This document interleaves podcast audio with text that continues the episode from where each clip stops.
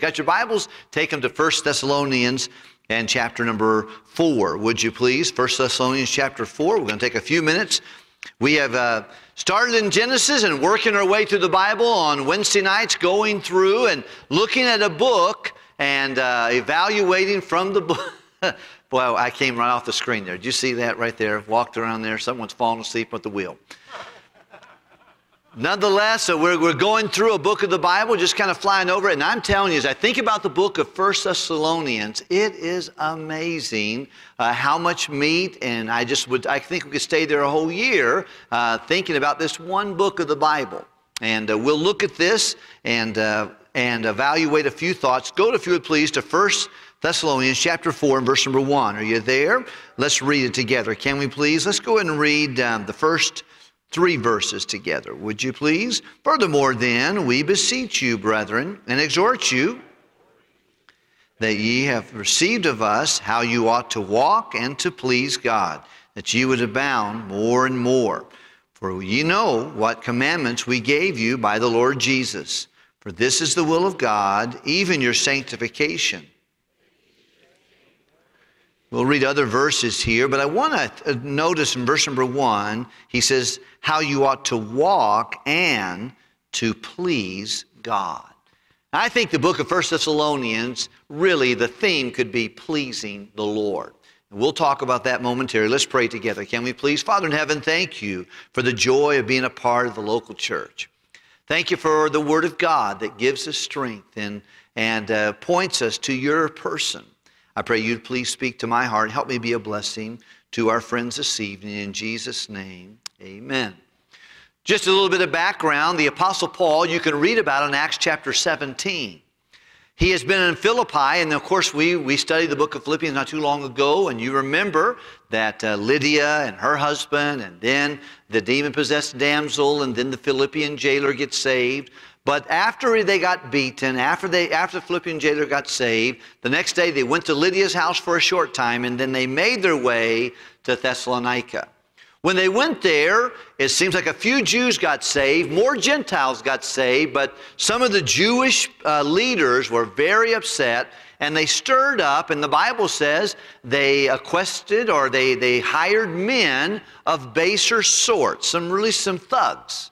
They hired some thugs to threaten Paul and, and Silas and Timothy and to get them out of town. The Bible says they were there three Sabbath days. So they were there on at least three uh, Sabbath days, Saturdays in our time, and then uh, maybe as much as a month, but not very long. But in that time, God had used them to win numerous people to the Lord Jesus Christ. But because of the threat upon their lives bodily, it was thought best, and even the believers in that town felt it best to get Paul out. And they went to the next town, Berea. Berea was uh, some miles away, but by the way, in that month, uh, that month they were there, two times the church at Philippi collected money and brought it to him and uh, to Timothy and, and Silas, they thought to themselves, you know what? He's good at making tents, but he's better at giving the gospel. Let's work and let's, let's relieve him. And they were the only church at the time that really caught on to giving and receiving. The Bible says no other church did that, but they sent once and again to his necessity when uh, the, someone from their church took the 30 mile, 40 mile hike over there dropped off financial support, did it again in the same month he was there. But they moved on to Berea. He did make a comment about that. Those of Berea, the Christians there were more noble than those of Thessalonica because when they heard the word of God, they didn't just say that was a good message. They went home and searched the scriptures to see if those things be so. By the way, I would want to be a part of a local church that people love the Bible, believe the Bible, read the Bible, studied the Bible. And you'll see that in this passage of Scripture. He'll say in chapter 3, he says, Listen, study to be quiet. Work with your own hands as we've commanded you. He reminds them in chapter 4, I think, to say to do that. He reminded them they need to study. And it may have been a weakness of this particular church.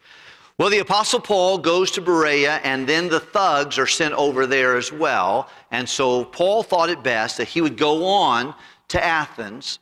And when he went to Athens, he sent Timothy and Silas back to Thessalonica. Paul seemed to be the, right, the lightning rod wherever he went, started a revival or a riot, and usually the latter there. And so he said, Look, I'll go on to Athens. You guys go back and disciple the new converts there at Thessalonica. When Timothy came, it looks like he brought them a letter and a letter from the, the uh, Thessalonican Christians. And that's when Paul now is in, in, he's left Athens, he goes into Corinth, and they show up at Corinth. He witnesses there, and he stays there a year and a half in Corinth, and God really gives him a fruitful ministry in which he wrote several books of the Bible, First Thessalonians being one of them. But he writes back to these group of people. He only spent no more than four weeks with them, we don't think, no more than a month. But they had lots of questions for him. One of their questions was what happens when a Christian dies. This afternoon, I stood in the, um, on the property of Memory Lane with a family beside the casket of Roger Mullinex and their beautiful family are here this evening. Aren't you glad that a family would go through difficulty and not miss church on a Wednesday night? And a very difficult day for them, we'd love to see you and so glad. But we stood there and I referenced this passage of scripture, 1 Thessalonians chapter 4 because he says in that passage of scripture I would not have you to be ignorant, brethren, concerning the things that you wrote to me. So you wrote to me. I want to make sure you know what happens when someone dies who's in the Lord. You can sorrow, but don't sorrow as those who have no hope. And because we have God's word on it, that He's going to come back again. So he, he writes in that. They have other questions about morality. And uh, he writes to them, and he uses much of the book of 1 Thessalonians chapter 4, verses 1, and talks to them through verse number 8 on sanctification. He teaches them on the knowing how to possess your own vessel and sanctification and honor and not be guilty of being a fornicator. Now, don't get caught up in sexual sins. They're very trapping, they're very immoral, they're, they're complicating, they will uh, keep us from pleasing the Lord. But they ask him numbers of questions, but he writes back these, these, this passage of scripture. And it's interesting to me that if you put First Thessalonians and Second Thessalonians together, you'll have 20 poignant and obvious references to the second coming of the Lord Jesus Christ. I'm speaking of the rapture, the coming of the Lord Jesus Christ. 20 times uh, you'll see a reference saying Jesus is coming again. And uh, you'll see it at the end of every chapter of First Thessalonians. If you look at the end of each chapter, you'll see a reference to the coming of Christ in every single one of the closing chapters, or uh, at the close of every chapter of uh, 1 Thessalonians chapter 5 and verse number uh, chapter 1, 2, 3, 4, and 5. Now, with that in mind, by the way, for new Christians, he taught them somewhere in there about the coming of the Lord Jesus Christ. And uh, if he was excited about it then, should you be excited about it today? should we be excited about it? Yes. And I'd like to read what, G- what John said. Even so, Lord Jesus, Come quickly. Get here. We look forward to having you come. In the meantime, we should occupy and be faithful to the Lord while we wait, and you can see that in this passage of Scripture as well. Here's just a couple things. Here, here's the outline. I'll give it to you quickly. Once again, the main theme, and as I see it, is pleasing the Lord, pleasing God. But the outline, chapter 1, pleasing God as an example to others. Pleasing God is an example. Now, these were new Christians, but they had, had developed a real good testimony. By the way, your sermons whisper, but your life shouts. And sometimes people don't hear what you're saying because your life is too loud. Boy, being a good testimony is really important. People are watching you. People in the family are watching you. Some of you have been saved in the last several, several years, and you're frustrated because your family has not come to know Christ. And sometimes family are the hardest people to win. Sometimes neighbors, I find, are very difficult to win because they know you're not going to move. and, you know, and they, they're sometimes more challenging. But one thing I have found about neighbors and family is that your life is very, very loud. Do not substitute giving them the gospel. Look for opportunities to share the gospel of Christ. Confront them with the, with the gospel. The gospel is the most powerful thing on the planet. But you got to be a good testimony. Because if you if you're not a good testimony, what you have to say. If people don't trust you, they will not trust what you tell them. So let's look at a couple things here. Look at verse number seven of chapter one, would you please? First Thessalonians chapter one. Let me ask all the men to read that, would you please? Let's pick a six and seven. Gentlemen, are you ready? And ye became followers of us and of the Lord, having received the word with much affliction, with joy of the Holy Ghost. Verse 7 Everyone so that ye were in samples to all that believe in Macedonia and Achaia. He says, and from you, verse 8, sounded out the word of the Lord, not only in Macedonia and Achaia, but also in every place your faith to Godward is spread abroad so that we need not speak anything. We don't have to tell everybody about you. There's been an obvious change in you. And of course, you'll see in verse number 9 and 10 that they turn, they turn from idols to the true and living God. And uh, it pleases God when you have a good example for Him. Everywhere you go, everything you do, everything I do, I am not just representing me, I'm not just representing our church, I'm representing the Lord Jesus Christ. And you want people to adorn the gospel. Uh, girls that are younger girls, how you conduct yourself in your home as young wives and mothers gives others a good opinion of God. I think one of the reasons that marriage is so important is because a good marriage, the number one reason for a marriage, in my opinion, is to give others a good opinion of God. It's His idea, it's to bring glory to Him. And that's why when marriages go cattywampus and they're not what they ought to be, uh, the, the, the devil laughs all the way to hell's bank and reminds others, you know, see, they're Christians and they couldn't figure it out either. I don't think sometimes you'll say, well, the, the divorce rate in the world and the church is the same. I don't know if I believe that. Not in the churches I go to. But I, at the same time, uh, there are challenges, and there are challenges right now in this very room, no doubt, between marriages and things of that nature. But boy, we want to do our best to keep a marriage uh, a, a, a good, because it's a good testimony for Christ. At the workplace, most of us will spend most of our adult life at work. And that's where most people will see you, and they'll see, have a chance to see Christ. They will not darken the door of many church services, but you are the only Bible this careless world will read. You're the sinner's gospel, you're the scoffer's creed, you're the Lord's last message.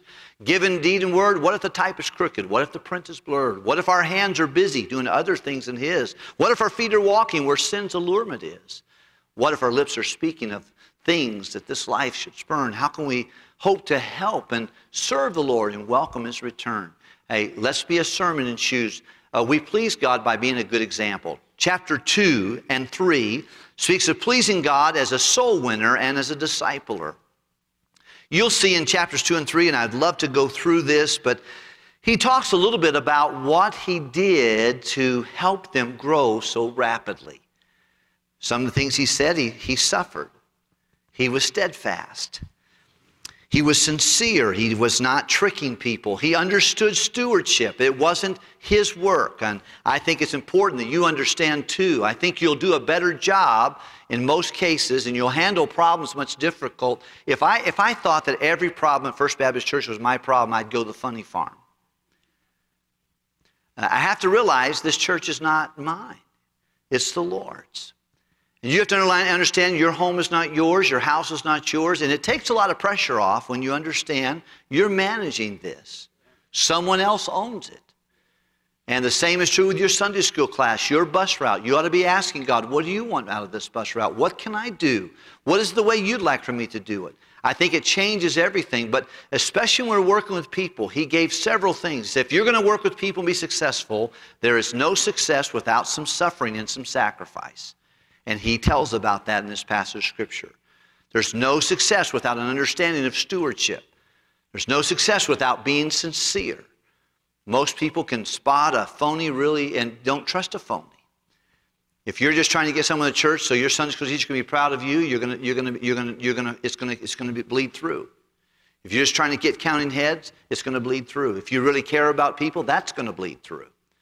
He said, I didn't come to you with enticing words. He shared that in other past scripture, or trying to trick you or not deceive. No, it's just a sincere. He says, Sometimes I came to you as a nurse, gentle, like a little mother would nurse her baby. Sometimes you, I came to you as a dad and I charged you and I challenged you. But you see that he began to talk in chapters two and three that he won them to Christ, but he helped them. And oftentimes I've, tell, I've shared this with you before. The reason that more people don't disciple people is because it's work, it's commitment, it's time. And it's not easy to have a baby, but it's easier to have a baby than it is to raise one. It's not easy to win people to Christ, but it's easier to win someone to Christ and uh, than it is to disciple them to spiritual maturity. And many folks are not willing to put the time in, to put the prayer in, to put up uh, with the puking and with the problems and with the little fits and things of nature that go with growing. But all of us need to decide. You want to, and you know, Apostle Paul, you can see, you say, Pastor, I want to be a good disciple. Stay for a few days in 1 Thessalonians 2 and 3. Look at what he said, what he did, and say, God, would you help me do that? I think you'll find some growing Christians in the wake of obedience in that way. So we, we please the Lord by uh, learning to win others to Christ and disciple new converts. Look at number uh, letter uh, the next one, let, Roman number number th- three. Pleasing God in personal holiness. We please God by being an example, by being a soul winner disciple. We also please the Lord by being personally holy. Let's real quickly take a few moments to look at this. Chapter 4, would you please? I think holiness is powerful. What do you think about that? I think we need more holiness, more purity in our lives. Uh, the Bible says the wicked, someone who is not holy, flee when no man pursueth, but the righteous, what are they? Bows of line. There's something about being pure that's very powerful. Any, anyone can be a pervert. Anybody can be a thief. Anybody can be a gossip. But boy, to be pure in your mouth and pure in your motives and pure in your morals is a beautiful thing. And it brings great glory to the Lord. And Apostle Paul tells them in the context here, he says, I want you to be someone who walks and pleases God. And he says the first way you'll do that is by being clean morally. Don't be in fornication. Know how to possess your own vessel. That's talking about your own body in sanctification and honor. Let's look at verse number four. Can we please? Chapter 4, verse number 4. That every one of you should know how to possess his vessel in sanctification and honor. Verse number 5. Not in the lust of concupiscence. That kind of means creating desires for things that are forbidden. Concupiscence, it may be in other things in other contexts, but I like that particular definition concupiscence, creating appetites for things that are, that are forbidden. It's the problem with pornography. It's a problem with a dirty joke.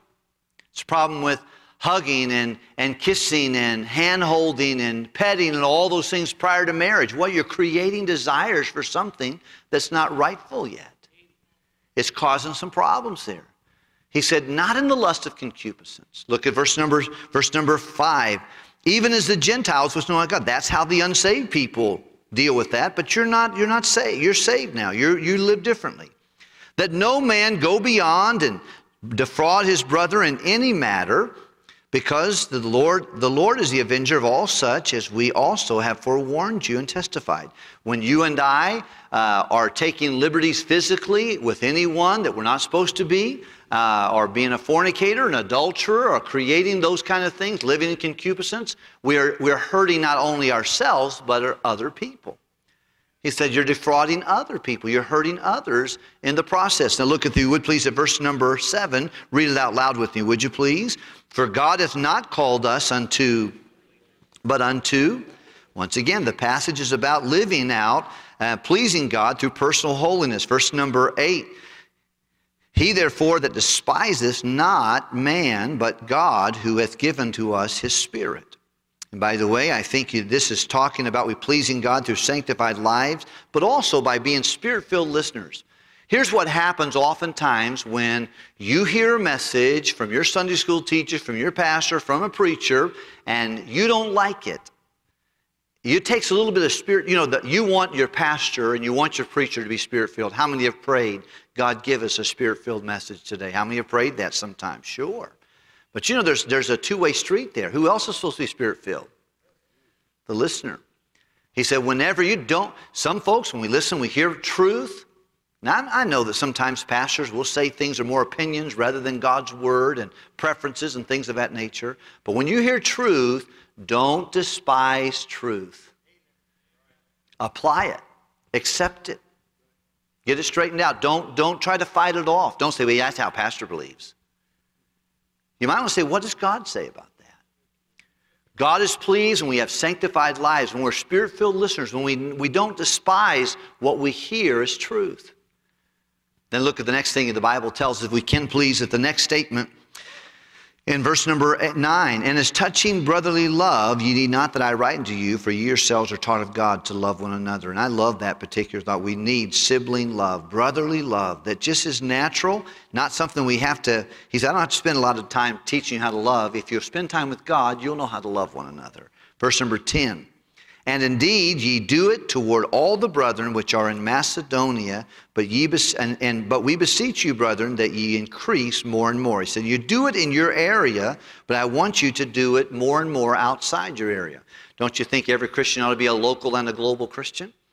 Don't you think you ought to be seeing people saved around the corner, around the world? He says, Look, you're doing, you're doing a good job sharing the love in Macedonia, there in Thessalonica, but I want you to increase more and more. I want you to get a global mindset. These are things that please the Lord in holiness. And if you keep on going, let's just read the, the next verse, verse 11, and read it out loud with me, would you please? And that ye study to be and to do your own and to work with your own as we have commanded you. And of course, these were Grecian people, influenced heavily by Grecian, which the thought was if, if you're not very smart, you work with your hands. But if you're smart, all you do is sit around in circles and talk about ideas. Okay? And so they had bought into that. And Paul's telling them, listen, study to be quiet. Do your own business, stay in your own side of the fence, work with your own hands as I've commanded you. Don't, don't fall into this stuff, I got to get money easy, or I just, all I do is just talk and that's all I do. Hey, listen, don't be, away, don't be afraid to exercise physical manual labor. Uh, and uh, some people think that you know manual labor is, is the president of Mexico, but actually it's uh, really someone who works. Okay, uh, it's just somebody who does something stay busy. Uh, you say, Pastor, I don't get paid for that. Just work. God, God, God rewards hardworking people, and diligence is important. We see it here as the Apostle Paul is challenging these Macedonian Christians of, of Thessalonica. Okay, the fifth, the, the next thing, we please God in our example to others. We please God by being a soul winner disciple. We please God through personal holiness. We please God at His coming. We want to be pleasing to God at His coming. And uh, look, if you would please, at chapter 5 and verse number 6. Therefore, let us not sleep as do others, but let us watch and be. What do you think we're watching for? Several things. And Jesus told the disciples, watch and pray that you're not in temptation. But I think also he wants us to keep looking for that blessed hope and the glorious appearing of our great God and Savior, Jesus Christ. You remember when you were a child and your parents went to the grocery store and said, when we come back, we want this, this, and this done? And you said, Oh, yeah, mom, and dad, we'll have a good time, you know. And then all of a sudden you get distracted. You're doing all this other stuff, and all of a sudden you see them driving the driveway, and you don't have any of that done. That's a miserable feeling, isn't it? I think many Christians are going to feel that way when the Lord comes back. They're going to say, Oh, no, I've got caught with my hand in the cookie jar. Got caught my, with myself not doing what I'm supposed to. That's why the Bible tells occupy till he comes. And that definitely is one of the influential thoughts in, uh, of Apostle Paul and the inspiration of the Holy Spirit to this church. Uh, pleasing God at his coming. Of course, you'll talk about the rapture of the church. You can see it. Let's just look at it. Chapter 4. Um, the Bible tells us, verse number 15 to the end of the chapter, For this we say unto you by the word of the Lord, that we which are alive remain at the coming of the Lord shall not prevent them which are asleep. He's saying, look, if uh, uh, this is, we have God's word on it. He said, uh, people that if the Lord Jesus comes, they'll go first, those who are already dead and sleep in Jesus. Verse 16 For the Lord himself shall descend from where? With a shout, and with the voice of the archangel, and the trump of God, and the dead in Christ shall rise first. Then we which are alive and remain shall be caught up together with them in the clouds to meet the Lord in the air, and so shall we ever be with the Lord. Wherefore, comfort one another with these words. And he'll begin talking to them about that. The last thing in outline of this, of this book, pleasing God in our relationships, verses 12 through 18. I think it's good for us to read that real quickly. He wants them to be comforted with the coming of Christ in verse 11, chapter 5, verse number 12 and 13. Ladies, would you read verse number 12? Guys, join them on 13. Are you ready, girls? Here we go. And we beseech you, brethren, which are labor among you and are over you in the Lord. Verse 12, 13, everyone and to esteem them very highly in love for their work's sake. He teaches us here now that we please the Lord by our, our right relationships. And, and he says, look, if you're in a church family, he said, esteem, love those that labor among you and know them and esteem them very highly in love because of what they do for the Lord. Should you love the nursery workers of our church? Yeah. Because what they do is very important to the work of the Lord. Should you appreciate the uh, security guards? Should. Should you appreciate the bus drivers and the bus workers and the Sunday school teachers and the choir members? Everybody ought to be esteemed very highly and loved for what they do for the Lord Jesus Christ. And to those that are around, among you and those who are over you in the Lord. Your Sunday school teacher ought to be some, if you're in a Sunday school class, your Sunday school superintendent. What they do is very important. You ought to do your best to esteem them very highly and love for their work's sake. And do what you can to show the love of Christ to them.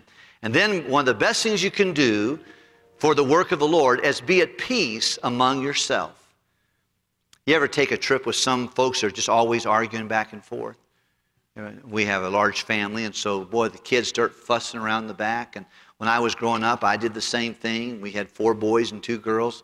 And my dad, he would get, nothing would get him more frustrated than we would mess around with each other, you know. We'd flick one of the boys on the ear, you know, and back and forth. And, uh, I'm I'm gonna hurt you, man. You better quit doing that. And dad said, all right, knock it off, knock it off, knock it off, knock it off. And then sure enough, we'd start again.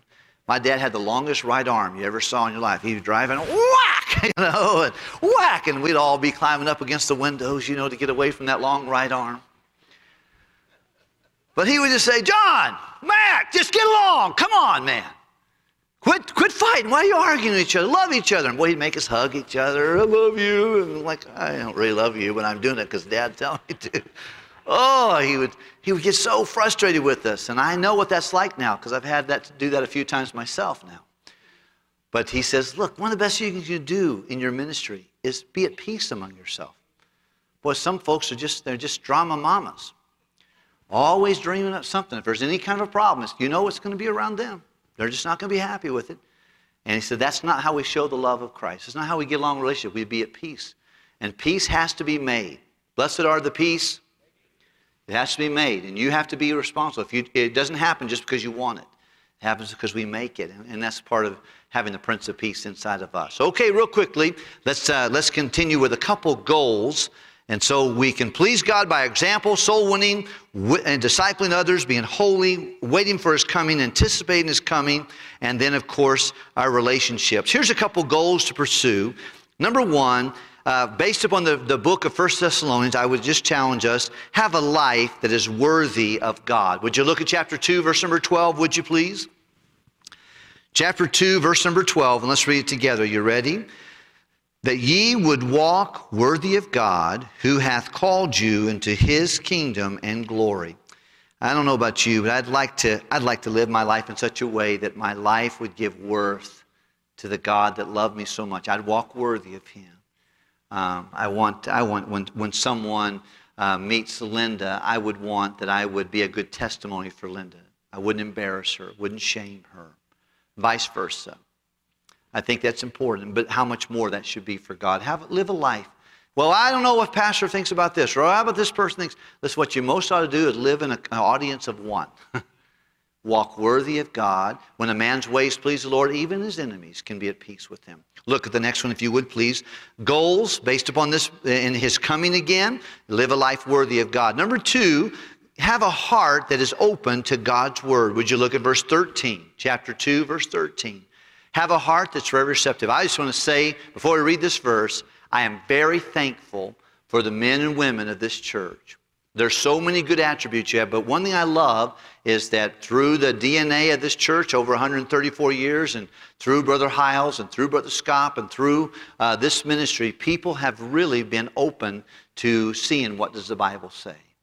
And I think it's very important, but our hearts need to be receptive. It needs to make sure that it affects our thinking our feelings, our desires. Look, if you would please, verse 13, and let's read out loud together. Are you ready? Chapter 2, verse 13. For this cause also thank we God without ceasing, because that when ye received the word of God, which ye heard of us, ye received it not as the word of men, which effectually worketh also in you that by the way, faith and the Word of God go together. Then the fourth thing, real quickly goals to pursue a heart that's open to God, a life that's worthy of God, a faith that is durable in trials of life. Chapter 3, verse number 2. But let's look at verse number 1. A faith that is durable, that, that, will, that will continue through the difficulties and the trials of life. Wherefore, when we could no longer bear, forbear, we thought it good to be left at Athens alone. He said, after there, I felt like I should stay at Athens and I'll send you guys. And then it says, And he sent Timotheus, our brother and minister of God, and our fellow laborer in the gospel of Christ, to establish you and to comfort you concerning your faith. And then verse number three, are you ready? That no man should be moved by these afflictions, for yourselves know that we are appointed thereunto. What are you appointed to? You're appointed to have some afflictions from time to time. And you think about Apostle Paul in Acts chapter 20 when he said, None of these things move me. What doesn't move him? The problems of life are not going to move him. He's still going to do what he's going to finish his course with joy. He's not let problems do that. People are not going to move him. Uh, pride is not going to move him. Boy, nothing quite messes with you like pride does. Focused on how you think, how I think, what I want, how I feel. Boy, don't let people, don't let problems, don't let pride move you. Um, let's make sure that we've got that straightened out. And he says, look, it's, it, if you're a child of God, you're appointed to have some affliction. Don't run away from it, but expect, say, God, give me faith to endure it. Um, James chapter 1, verse number 12 Blessed is he that endureth temptation or trials. When he is tried, he'll receive the crown of life, which the Lord giveth to anyone who loves him. Boy, loving God is shown how I handle problems and difficulties. Last thought, real quickly a love that transcends personal feelings.